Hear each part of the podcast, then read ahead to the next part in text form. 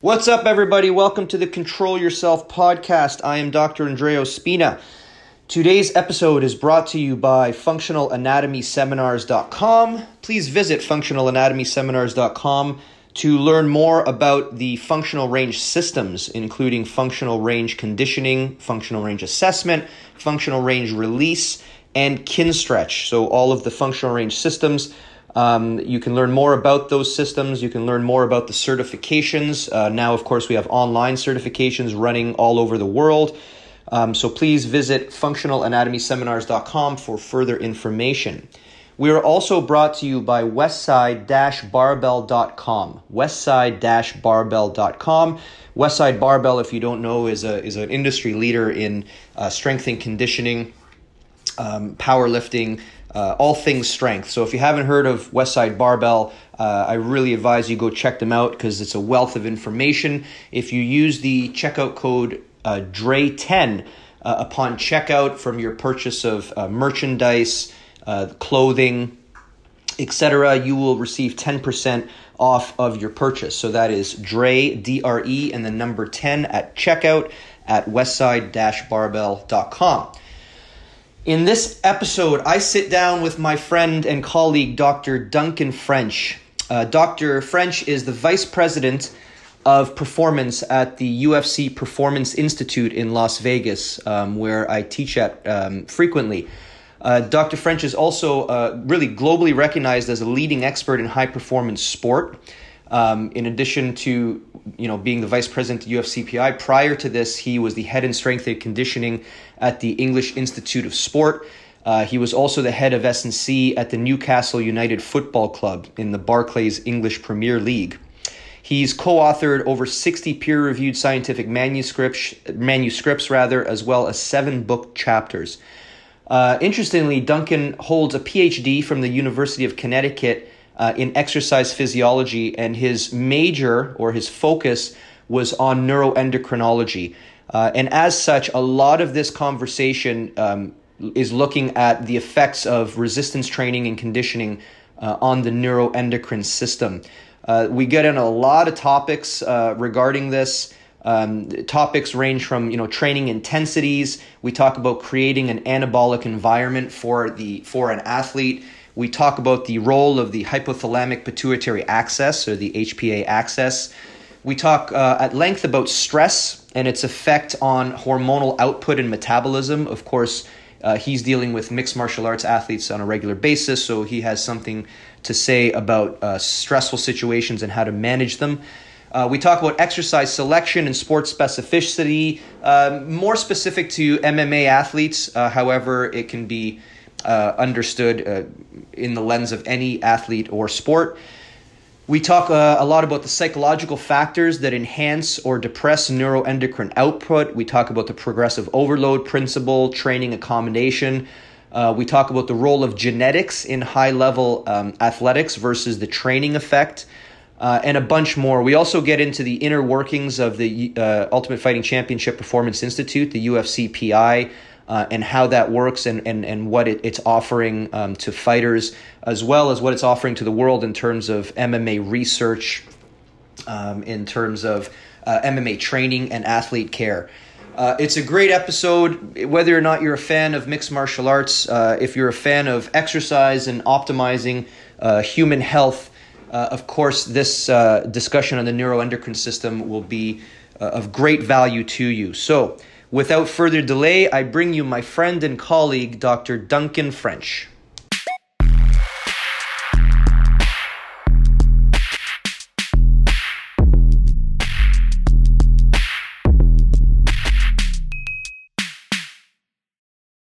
We are here with the infamous Dr. Duncan French. And I don't know how long. Infamous? because this is the second attempt at this podcast the first time we ended up blaming Dana White for shitty internet connection at the UFC PI. right.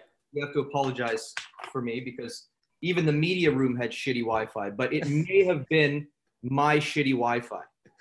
That's not why everyone's tuned in. Dr. French, how are you, sir?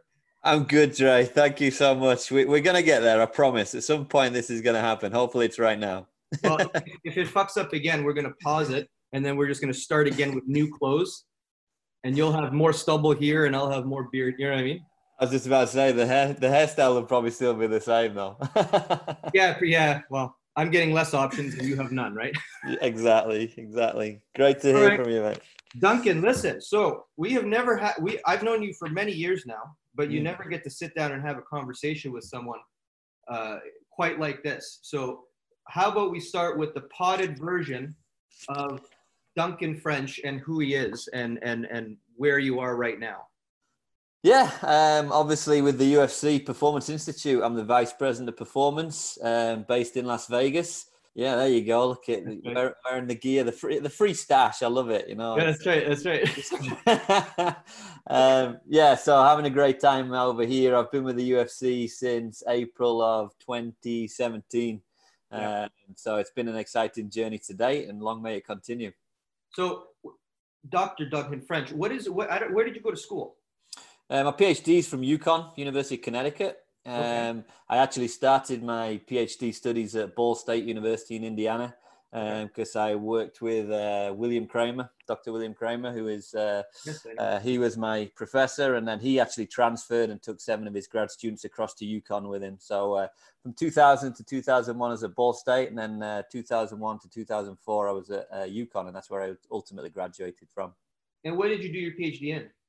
Exercise physiology. Um, I'm largely a neuroendocrinologist. Um, you know, looking at uh, you know the hormonal interface with uh, resistance training um, and, and exercise in general. You know, it, the, the great thing about my PhD, um, which was fascinating at the time, was um, you know we I was part of a lab team, a pretty prolific lab group. You know, so it wasn't um, like from day one I, I just had a single stream of interest. The way Dr. Kraemer ran his uh, his research group was we all took part in every single kind of funded research study that was taking place.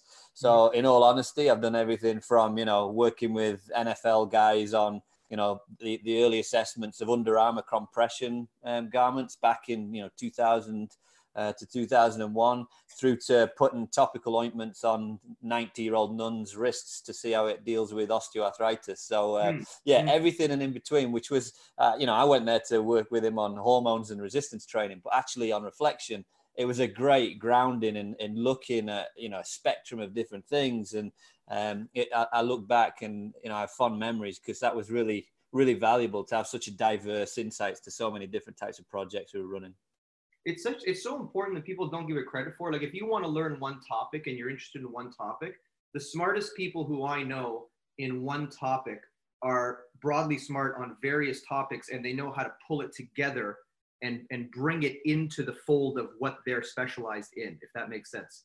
So oh, always, when i have students it's the same thing. It's like you're teaching stuff that they would think would be when am i going to use this? It's not going to work and blah blah blah. But when you build this kind of like broader foundation uh, or lens that you can then use to focus on what you want to focus on, it, it, it always makes you more, uh, it, it, makes the, the, I don't know what it, it makes you make more connections, interconnections between important facts that you might have overlooked before. Yeah, I mean, I couldn't agree more. And on a personal level, philosophically, I mean, when I work with athletes and the way I go about athletic development is I want, I want to give people the biggest encyclopedia encyclopedia of information of physical or physiological information that they can then utilize now they only might use chapter two three and four of yeah. this massive encyclopedia but it just gives you a bigger vocabulary to then draw upon so when you look at you know what, what you're saying when you when you get exposed to different you know, paradigms and different areas of interest and different insights you just lock that into the back of your mind and you can always draw upon it as needed you know mm-hmm. experientially mm-hmm. and i think you know, that, that's the way i try and go about working with with athletes is you know let, us not sports specificity like everyone gets so wrapped up in specificity but i think you know having general athleticism and a, and a huge encyclopedia to draw on as i would call it mm-hmm. um, and you know that's my philosophical approach rather than you know super specialism um, and and and then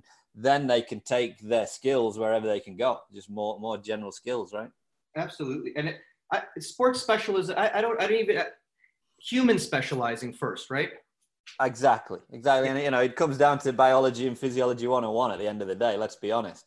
We're uh, changing, you yeah. know, we're changing tissue and signal, nervous signals and signaling and this type of thing. So, Okay, so now this is going to take me completely off course because, of course, I want to talk about the, the work at the PI. Right. Uh, but feel free to go as deep as you want, like go back into your PhD work if you like, because Oh, I'm jeez. particularly interested. You said it's in neuroendocrinology?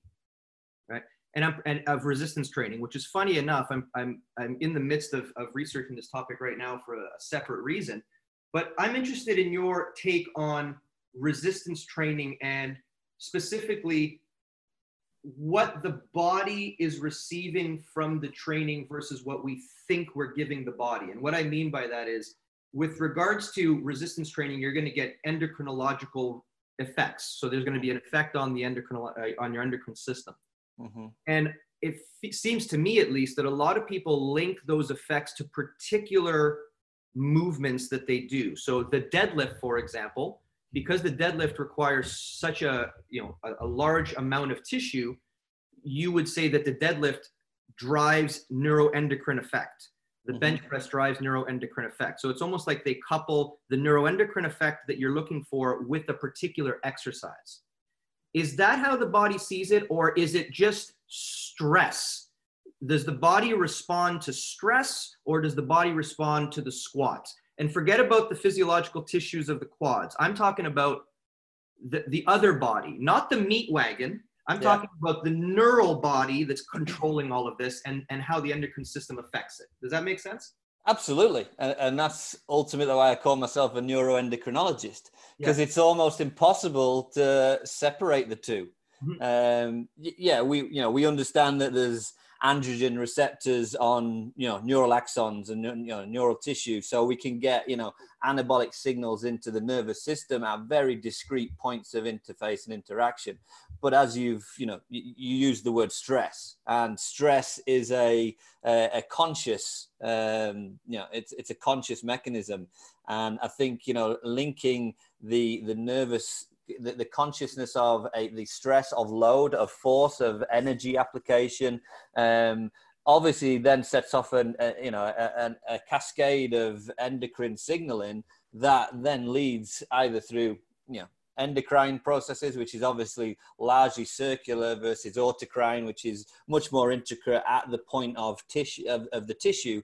Um, yeah that, that interconnectivity between the nervous interpretation of what the stress or the load is goes straight to the central parts of the brain and your hypothalamic pituitary axis then sets off that sympathetic drive that sympathetic you know release of, of hormonal uh, the, you know the internal milieu of ho- sympathetic hormones that then support you know be it energy preservation um, be it you know neural tissue arousal um, that, that then we know as endocrine um, inter- interaction. So yeah, I would I would agree with you that it's very much um, you know the, the nervous system and the endocrine system sit intimately with each other. It's hard to differentiate the two.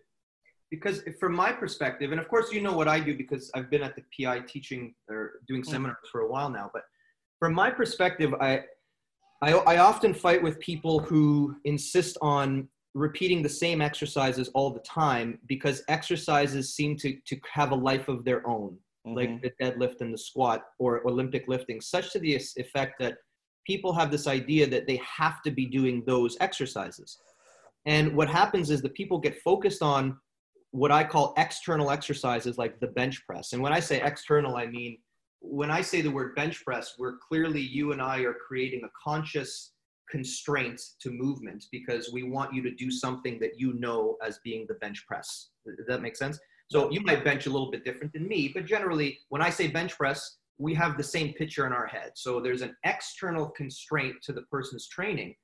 And then I, I'll often argue with people that if you continuously try to better yourself at the bench press, you're, you're really only hitting the exact same line of tissue over and over and over and over. And you're fluctuating between high load, low load, high load. I got injured, low load again, fluctuate back to high load. And if you're drawing, if you're running the same lines, of course, connective tissue cannot adapt indefinitely. So you end up getting to a, a, a point where the tissue yields. Okay. That's a long way to get at my point. But the point being is that, like you, like I, I've always said, that it's not the exercise you're doing; it's the effort you're putting in that gets you the endocrine response that we want. And and I think that's that. So would you say I'm correct in that? I mean, you, hit on two points. Num- number one is something we've previously just discussed in, in, terms of reductionism. And I think in science, when we look at science, it's a world of reductionism. It's a re- it's a world of trying to get to the the minutia of what is going on biologically or physiologically. I think one of the fascinating things when I you know first spoke to you and, and, and sat in the course is this systemic approach of how you look at um, you know, connective tissue and modifying movement, right? And I think, you know, that really resonated with me because there's a time to be a reductionist, but there's also a global holistic system of interaction that is just the human organism. So that, that, you know, that, that resonates with me. And then the other part of it is what my, you know, what my PhD was actually on, um, was looking at repeat exposure to force so we did uh, a pretty aggressive um, squat protocol, and we exposed athletes to it again and again and again to look at what the sympathetic response was. So to look at um, epinephrine and norepinephrine, like adrenaline, noradrenaline, mm-hmm. um, and how that then signaled testosterone release, the anabolic cascade that comes from epinephrine release, and then creating an anabolic environment that then promotes uh, attachment of the you know the testosterone to the nervous system, and then you can potentiate the neural signal.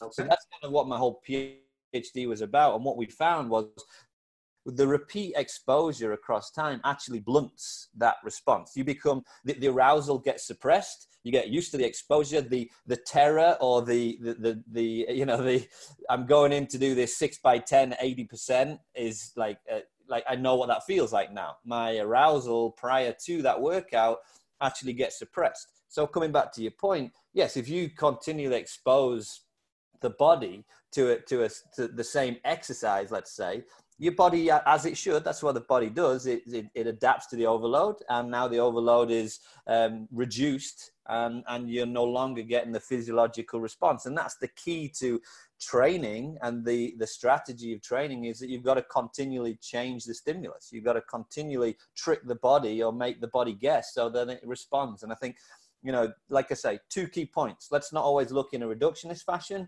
mm-hmm. and from my my work in my phd understanding that the body adapts pretty quickly. So within two to three workouts um, of a very strenuous um, session, we saw the biokinetics of a, a significant of a group of well-trained individuals completely changed to the same stimulus, the same response. So if that's the case, you've got to then chase a new stimulus to re-potentiate the whole process.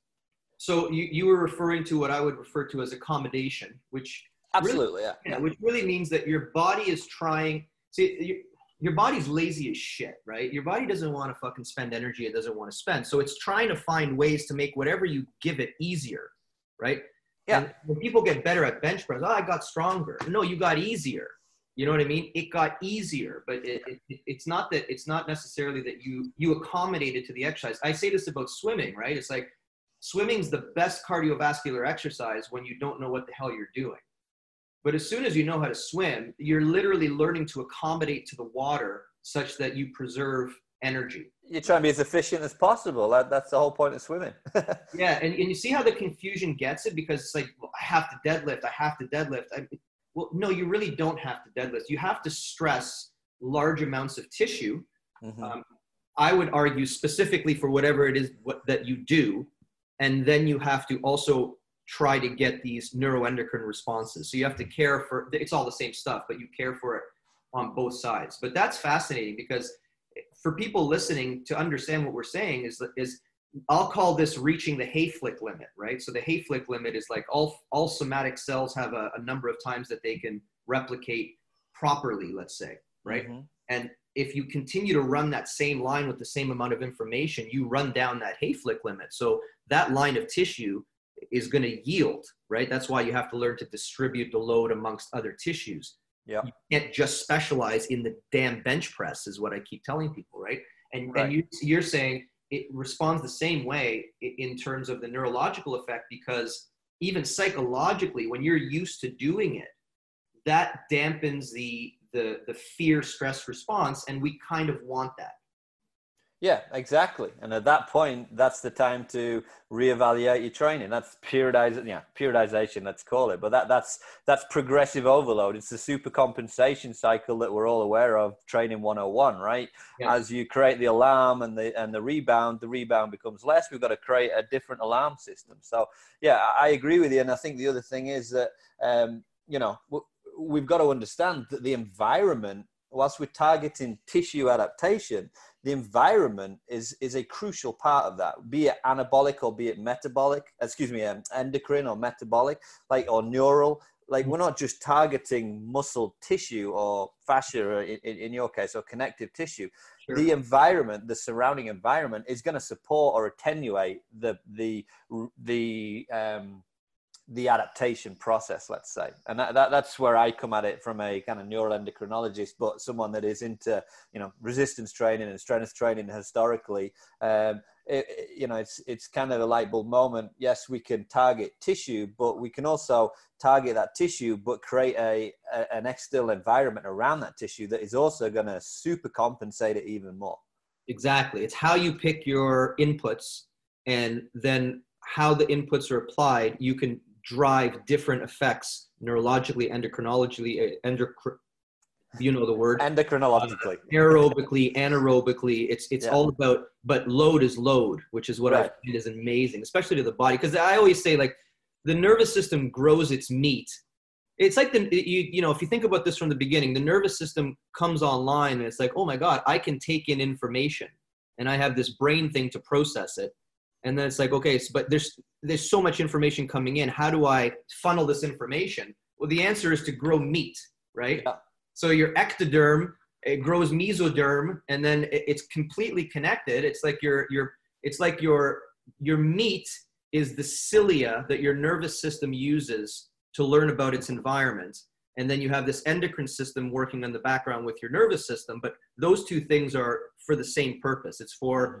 The goals of the of the of the brain the central nervous system and the meat is the meat right yeah and here's the paradox right yeah. the the more you send a specific signal the more that meat is going to become thicker and thicker and thicker and you're really laying down that neural signal but yeah. when we talk about like athletic diversity and overload if we just lie down on this one pathway of nerve neural signaling we're negating the development of all the other components. And and that's the paradox that we're playing with. How much do i do i really target and stress a particular adaptation mm-hmm. versus getting too chaotic that would you know on the other side of the fence if you're just too chaotic that the signal is too dilute that you don't actually lay this meat down so that's a mm. real paradox i think in training that we're always playing with how much how much do we get specific and how mm-hmm. long is that deadlift going to happen for versus yep. when do i change it and when is the appropriate time and what what's the accommodation factor in part one to then make part two happen you know so yep, yep. i think that's an interesting component to training. It's not, it's not done. It's not done well, and and you can tell it's not done well because the overuse injuries are so predictable. Mm-hmm. You know what I mean for yeah. for particular sports. Oh yeah. Yeah. It, yeah, it's the same. And it's uh, it's it's hard to like like like. There's no hard or fast answer as well. No. Your physiology, my physiology, that that same exposure is going to be completely different. I always say this: like you, you can have a team of 15 basketball players and give them the same workout. It's going to be 15 different responses to the same workout. Yeah. So understanding that is the challenge that we're presented with for sure. Yeah, and I, I I'm I'm a fan of individual sport, uh, mm-hmm. athlete sports. Like, actually, I'm only a fan of combat sports. All right. if you want to write these down, if care, why did Dre get become a sports specialist? I, I I I love baseball because of the the study of the physiology of what's happening in the neurology in the athlete. I don't particularly like to watch a game of baseball, if that makes sense. I don't remember where I was going with this, but does that make sense? Yeah, absolutely. absolutely. I have more interest in the athlete themselves. So I was going to say, whenever people ask me, it's like, do you like this group training or that group training? Or for my sake, it's like, should I go to Kinstretch or should I work with someone specifically? Um, well, the answer is always, if you can work with someone specifically, for, for the reason you just gave. It's like, no matter how good group training is, it's never as good as individual training. If we don't right. agree to that, then we have to agree that all assessment protocols that we use are useless because it doesn't matter anyway. Mm-hmm.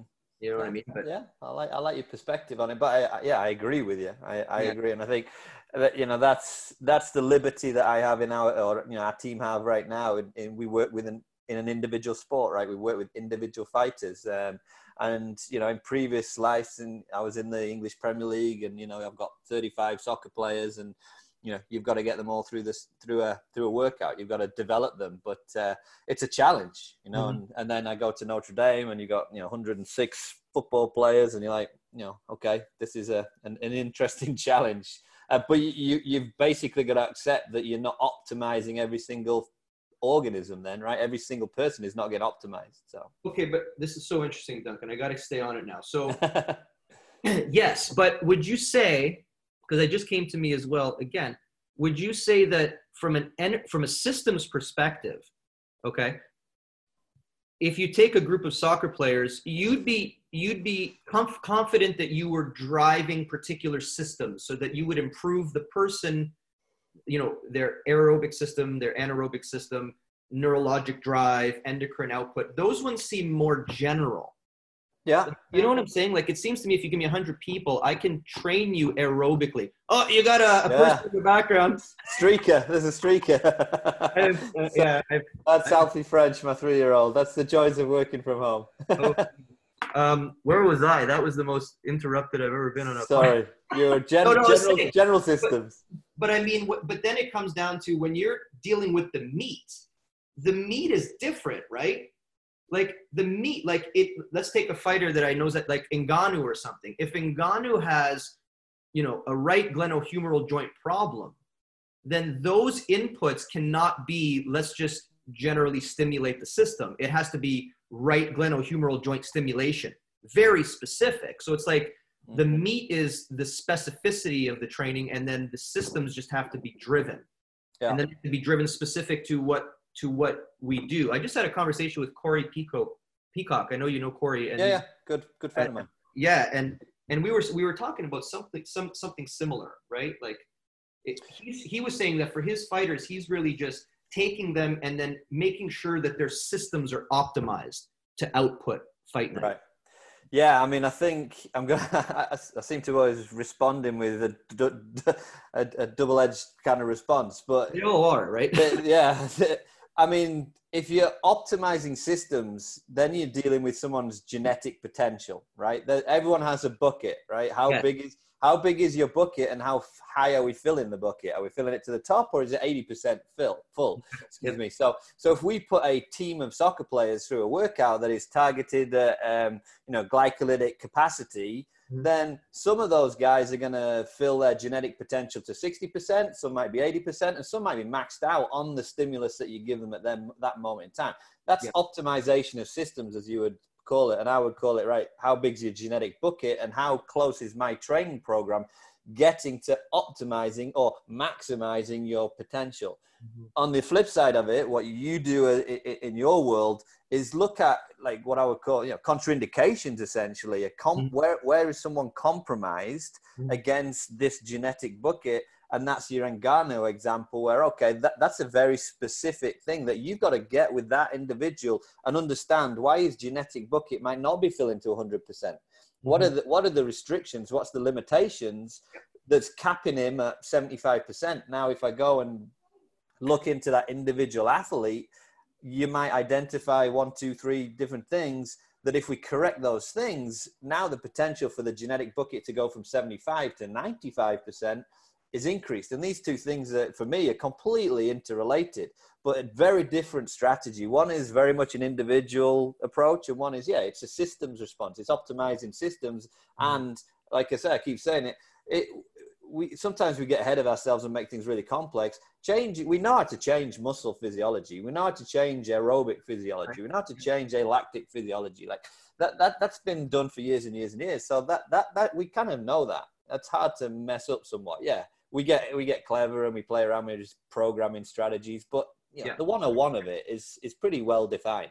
Yeah. But this piece over here, I think that's the true specialist piece where you're breaking down individual contraindications or um, you know uh, where an athlete is compromised on mm-hmm. their ability to to have their genetic potential maximized.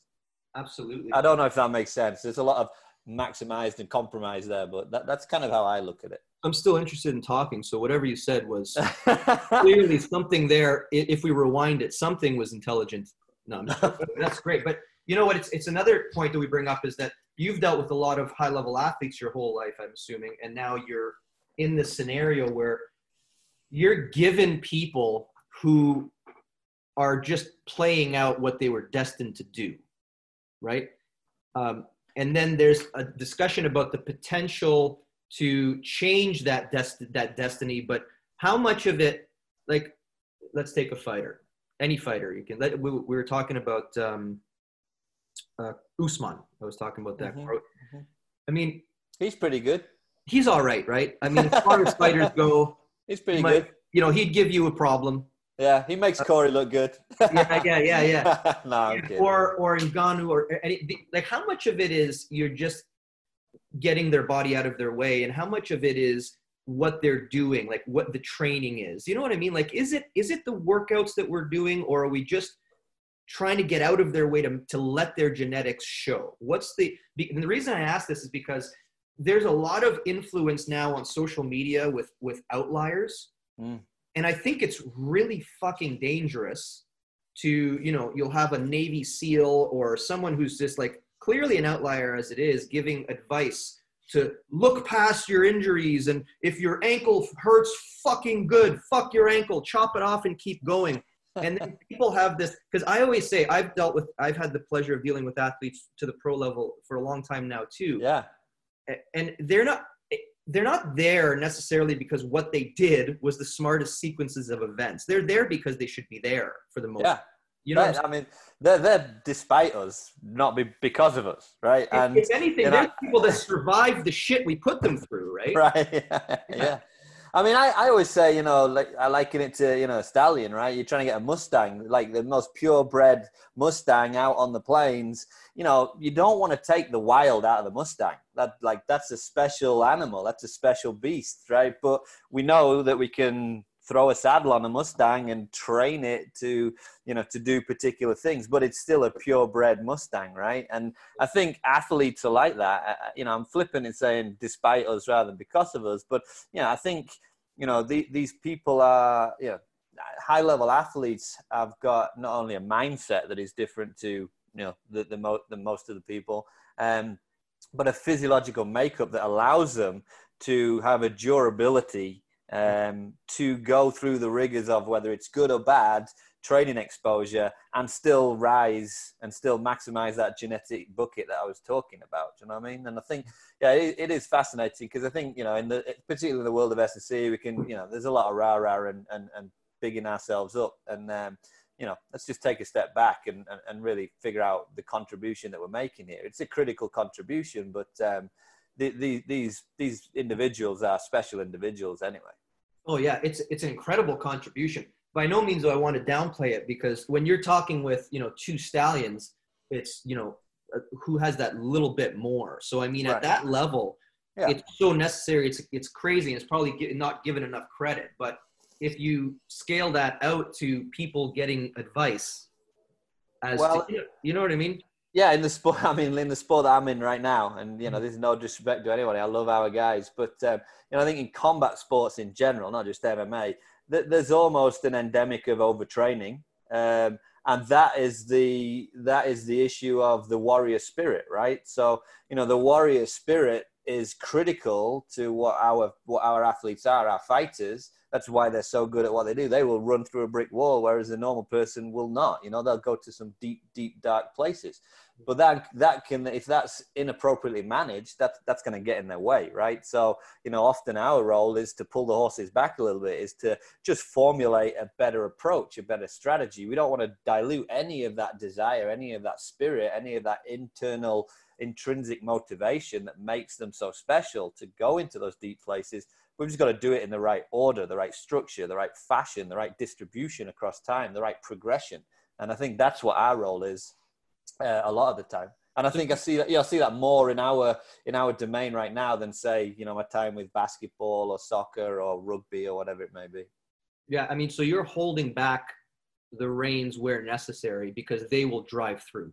Absolutely. They, I mean, they're going to redline they're going to redline every session as much as they can. It's a fight, right? Everything in fighters fight. That's what they do. So if yeah. you give them a workout, they're going to win and fight that workout. If you give them a sparring session, they're going to win that sparring session. If you give them a technical drilling, the technical drilling is still going to be, you know, they're going to try and win that battle. And that, and that's kind of what I'm saying is that they often, yeah, and, and it's not, I don't want to say that this is a bad thing right? But it's we just got to channel it. I think in our, oh, in yeah. our sport. It just has to be. It has to be funneled. It has to be managed. Right. Right. I guess brings us to the next point, or the next thing I was going to talk about you for the beginning of this is the UFC PI.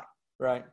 Now, that that that's the, that would be the idea is that you're trying to you're trying to you know build trust that's what i was going to get at it's it's it'd be so important at that in that case when you're dealing with a fighter who's the result of their sport is not the same as the result of a basketball game. We can agree, right? So, like you said, if you get a guy who's already, or a, girl who's already in their brain, they're genetically a fighter, they want to fight. Mm-hmm. Um, and, and their sport involves them protecting their, their life, not only their livelihood. Um, consequences um, are pretty big. The consequences are pretty damn big, right? So yeah. it, they would really have to trust you to tell them to back away right? And and even more than other athletes, like you really do. I've dealt, I've dealt with a lot of team athletes, and I got to be honest, these are amazing. I'm not insulting professional team athlete, but yeah. individual athletes, I I think they inherently have a I'm in this. Uh, they are they're they're in this alone no yeah. matter you know what happens so there is no there is no pause or relaxation or off season or i'll just let myself put on 10 pounds here or there it, it does especially now in, in ufc i notice everyone's ready all the time yeah. Right. This I is mean, not like BJ Penn, right? BJ, you know, weight goes on, weight comes off, weight goes on, weight. The olden days, it's yeah. not like that anymore, right? Yeah. So no, I, no. I, I was getting at a question there. So what I was going to say is, without trust in your knowledge, it must be impossible to hold back on the reins.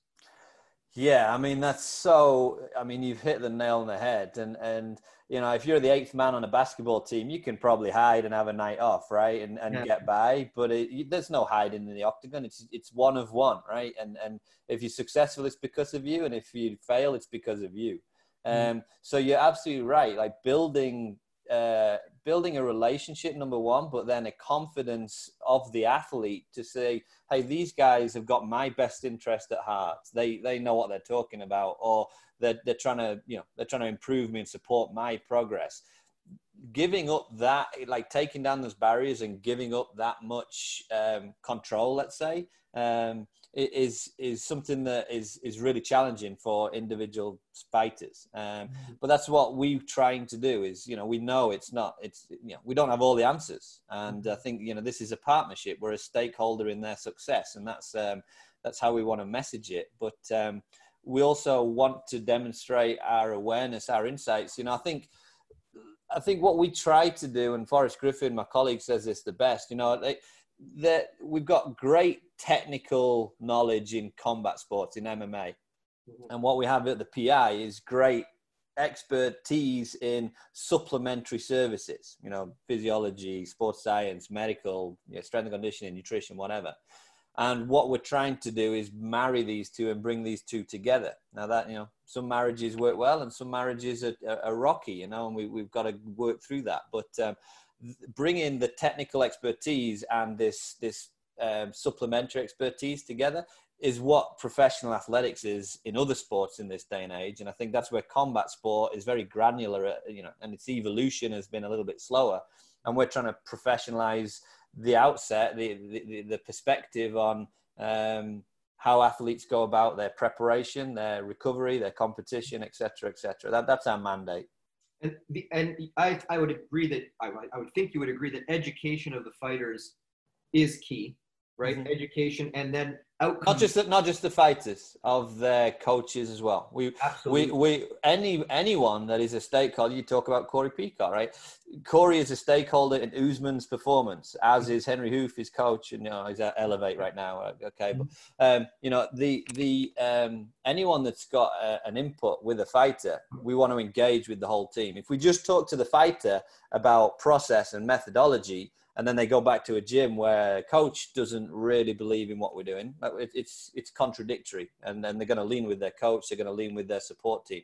you know what we do at the Performance Institute is we want to engage with anybody that is surrounding the athlete and working with that athlete. And and for people listening, I can't if you've never been involved in combat sports, I can't tell you how quickly a sensei or instructor becomes a expert master PhD physiologist in exercise and specializing in ointments and how to fix and, and distribute load and, and, and and you know what and it's not an insult because I've been with so many instructors right now and when you're in the trenches with someone training combat sport you can't help but trust people in a, in a way that you can't get in any other way you know yeah. what I mean yeah, so yeah. when your when your instructor says something whether or not you believe it or not, you're going to shut the fuck up and you're going to do it right there and then worry about it later. Now you're doing jujitsu right now, right? Yeah. Well, my face is all mashed up from this morning. I was looking at my video here. so, so you can attest to that. Like sometimes the person asks you to do something, and then you're like, you know, it's it's usually during the warm up or during the, and then you're like, oh, fuck. From an F- exercise physiological standpoint, this doesn't make any makes no sense. yeah. No, I, but then, yeah. I go to the website before you start. I don't know if you've done this yet, where they try to exhaust the shit out of your neural system. Like they just redline it so that you can get used to fighting tired. That's the classic. That's yeah. not just combat sport. I mean, football does that every day. right? Yeah. So how, how do you how do you um, I guess that that's like we were saying. You have to get in on a, on a number of different people, and the PI is particularly important because other, you know, when you have a smaller fight camp, you don't have the metrics, you don't have the outcome measures, right? And I'm one for I'm one for you know be basic and and your training should be basic, but with these athletes, it's it's it's how many parts of their system are you tracking, and that the PI, as from from what I've been introduced and, and taught, you're tracking everything that is trackable, right? Well, uh, the, well, first, the first thing I will say is it's it's an a la carte approach, right? So mm. we look at every mm. fighter and every team on an individual basis. Now, some some fighters want to engage with us 100% in everything we, we would do. And, and as you say, then we're going to wrap them in diagnostics and objective assessment so that we can be super intentional, coming back to some of our earlier discussions, about mm. what is it that you need to improve on? What are your strengths and what are your weaknesses? And then we can get into the conversation. Are we maximizing your strengths or are we targeting a weakness to lift your lowest limitation? And then that's going to drive your development you know? So some fighters will engage with it completely. Other fighters are going to say hey i just want to cherry pick off this menu of what the performance institute can offer you know what a nutritional support because I'm I'm cool with my strength coach, I'm cool with my technical work, everything else is good. I feel healthy, but you know I just want to sort out my weight management or my weight descent, and they can a la carte pick that piece. But what I would say is that at the heart of what we do at the institute is objective insight, mm-hmm. and I always say if you're not assessing, you're guessing. Mm. Um, so when we're dealing with trying to make world champions, it's hard to be a world championship by just you know by good luck and guessing, right? I think the best the best champions are strategic in their approach. They understand what their strengths and weaknesses are. They need to target specific things. They need to develop technically or physiologically or physically in certain areas or mentally in certain areas, and then they go after that and they improve. And that's what we offer with our our assessment and our diagnostic, or let's just say our objective approach to service delivery in all of our technical areas. So, and the, and the original purpose for this, like as a business, let's just talk about that. What was the, what was the, why, why, why are we doing this? There's nowhere else that this is done in a, in a professional sports setting that I know of. Uh, or maybe it is, and I'm just no, I mean at the end of the day, it's assets, right? It's it's pr- protecting and looking after your assets. And the the unique thing about the UFC as a let's call them a league, which is what they are, right? Mm. Um, you know that it's we work with independent contractors, so the fighters are, we don't own the rights to the fighters like the New York Yankees would own the rights to all of their players. Um, but we've still got a vested interest in putting the best fights on and mm. making sure our best talent get into the octagon and the best fights occur. You know, people aren't missing weight or championship fights don't drop off because of injuries, etc. There's a financial implication of a world champion, a world title fight dropping off a fight card. So mm. you know the UFC and, and God bless them, like had the foresight to say, all right, we we as a league are going to invest in our assets uh, and provide this. Um, you know this infrastructure, this service to them um, free of charge if, if they're on our roster um, to protect them and to maximize their potential to put on a great show for an audience. And if the show is is fantastic and exciting and the best fighters are fighting, then you know we're going to have more people tuning in to what is our great sport. And I think that's uh, yeah that, that that's what the Performance Institute is about. Mm-hmm. That's brilliant. And so what is what is going on at the institute now? Last time not the last time, a few times ago, well, we were speaking before you guys went into into China, right? And then and then that opened. How's it out there right now? well, I mean, China's been an interesting one for obvious yeah. reasons in this yeah. time. Um, but we are open again on August 3rd. We opened up and out. We have a, a 95,000 square foot facility with a full time academy in China. Um, so those fighters are back in full time training now. And um, prior to COVID, um, we were open kind of six, seven months, and uh, our fight record was like 33 and three. Um, so we would, yeah, the guys were smashing it over there. Uh, and again, that's more of a talent pathway into what we would call the big UFC. Mm-hmm. Um, those guys aren't currently in the UFC, and, and we're trying to do talent development in a geographical region where we think, you know, obviously there's mass appeal for working in China from a commercial perspective, but also that's a rich history of martial arts that is not mm-hmm. necessarily MMA. It's things like Sanda or you know judo or karate, and it's like, mm-hmm. okay, can we transfer some of those guys into our sports? Um, so yeah, China's happening. Uh, the you know Vegas is, is up and running again, and all the events I'm sure people are seeing. Um, I, you know the UFC is running events every weekend now, um, mm-hmm. which is kind of crazy for us because we've moved to more of an event support model as well. So we're not just uh, a transient facility in Vegas. We're supporting every single event with uh, medical and nutrition support to help the fighters with those critical pieces as they prepare for what is the most important thing, i.e., competition. Um, but we're expanding a big, you know, we're bringing online a big digital platform here soon. Uh, mm-hmm. again, I, I, think um, in the first three years of our existence, we've been very much about like tweaking and tailoring our operations. You know, what what does it need to be for our support for our clients, i.e., the fighters and the coaches? Um, now, what we want to do for the next three years is really start opening up the doors from an education and outreach perspective. Um, so we're going to be bringing on a lot more kind of digital interaction. We want to build a global community of uh, people that have got a vested interest in working with combat athletes, so we can essentially elevate and just rise the you know the best practice and we get a ripple effect around the world. That that's our you know our ambition. So we want to build that global community. Want to get access for people externally to our expertise. You know our, our, our staff. Um, we're looking at you know certification and accreditation structures. Um, again, trying to buy, drive best practice so fighters can make good informed choices of, of who who they can work with and, and who's been um, essentially defined as, as a good practitioner.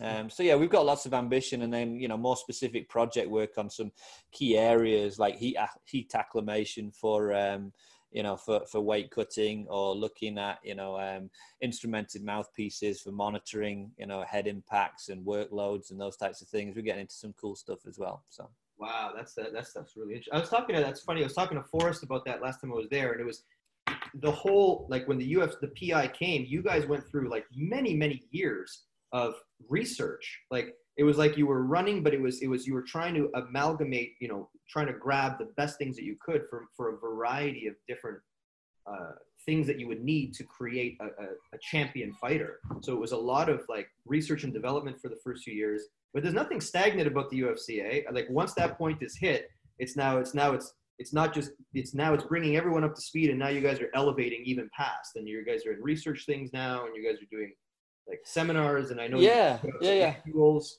I mean, it's you know, it, it's hard to swing your dick three three months into a new project and say you're the man, right? And and and that's not what we are about. So we deliberately kind of just kept our heads down um, and, and just started accruing information and learning, learning what our population of athletes are about. You know, just trying so we can create those population norms and those distributions within different assessments and different um, diagnostics so that we can give our athletes better information. You know, we're not going to give them the specific results of athlete X, Y, or Z.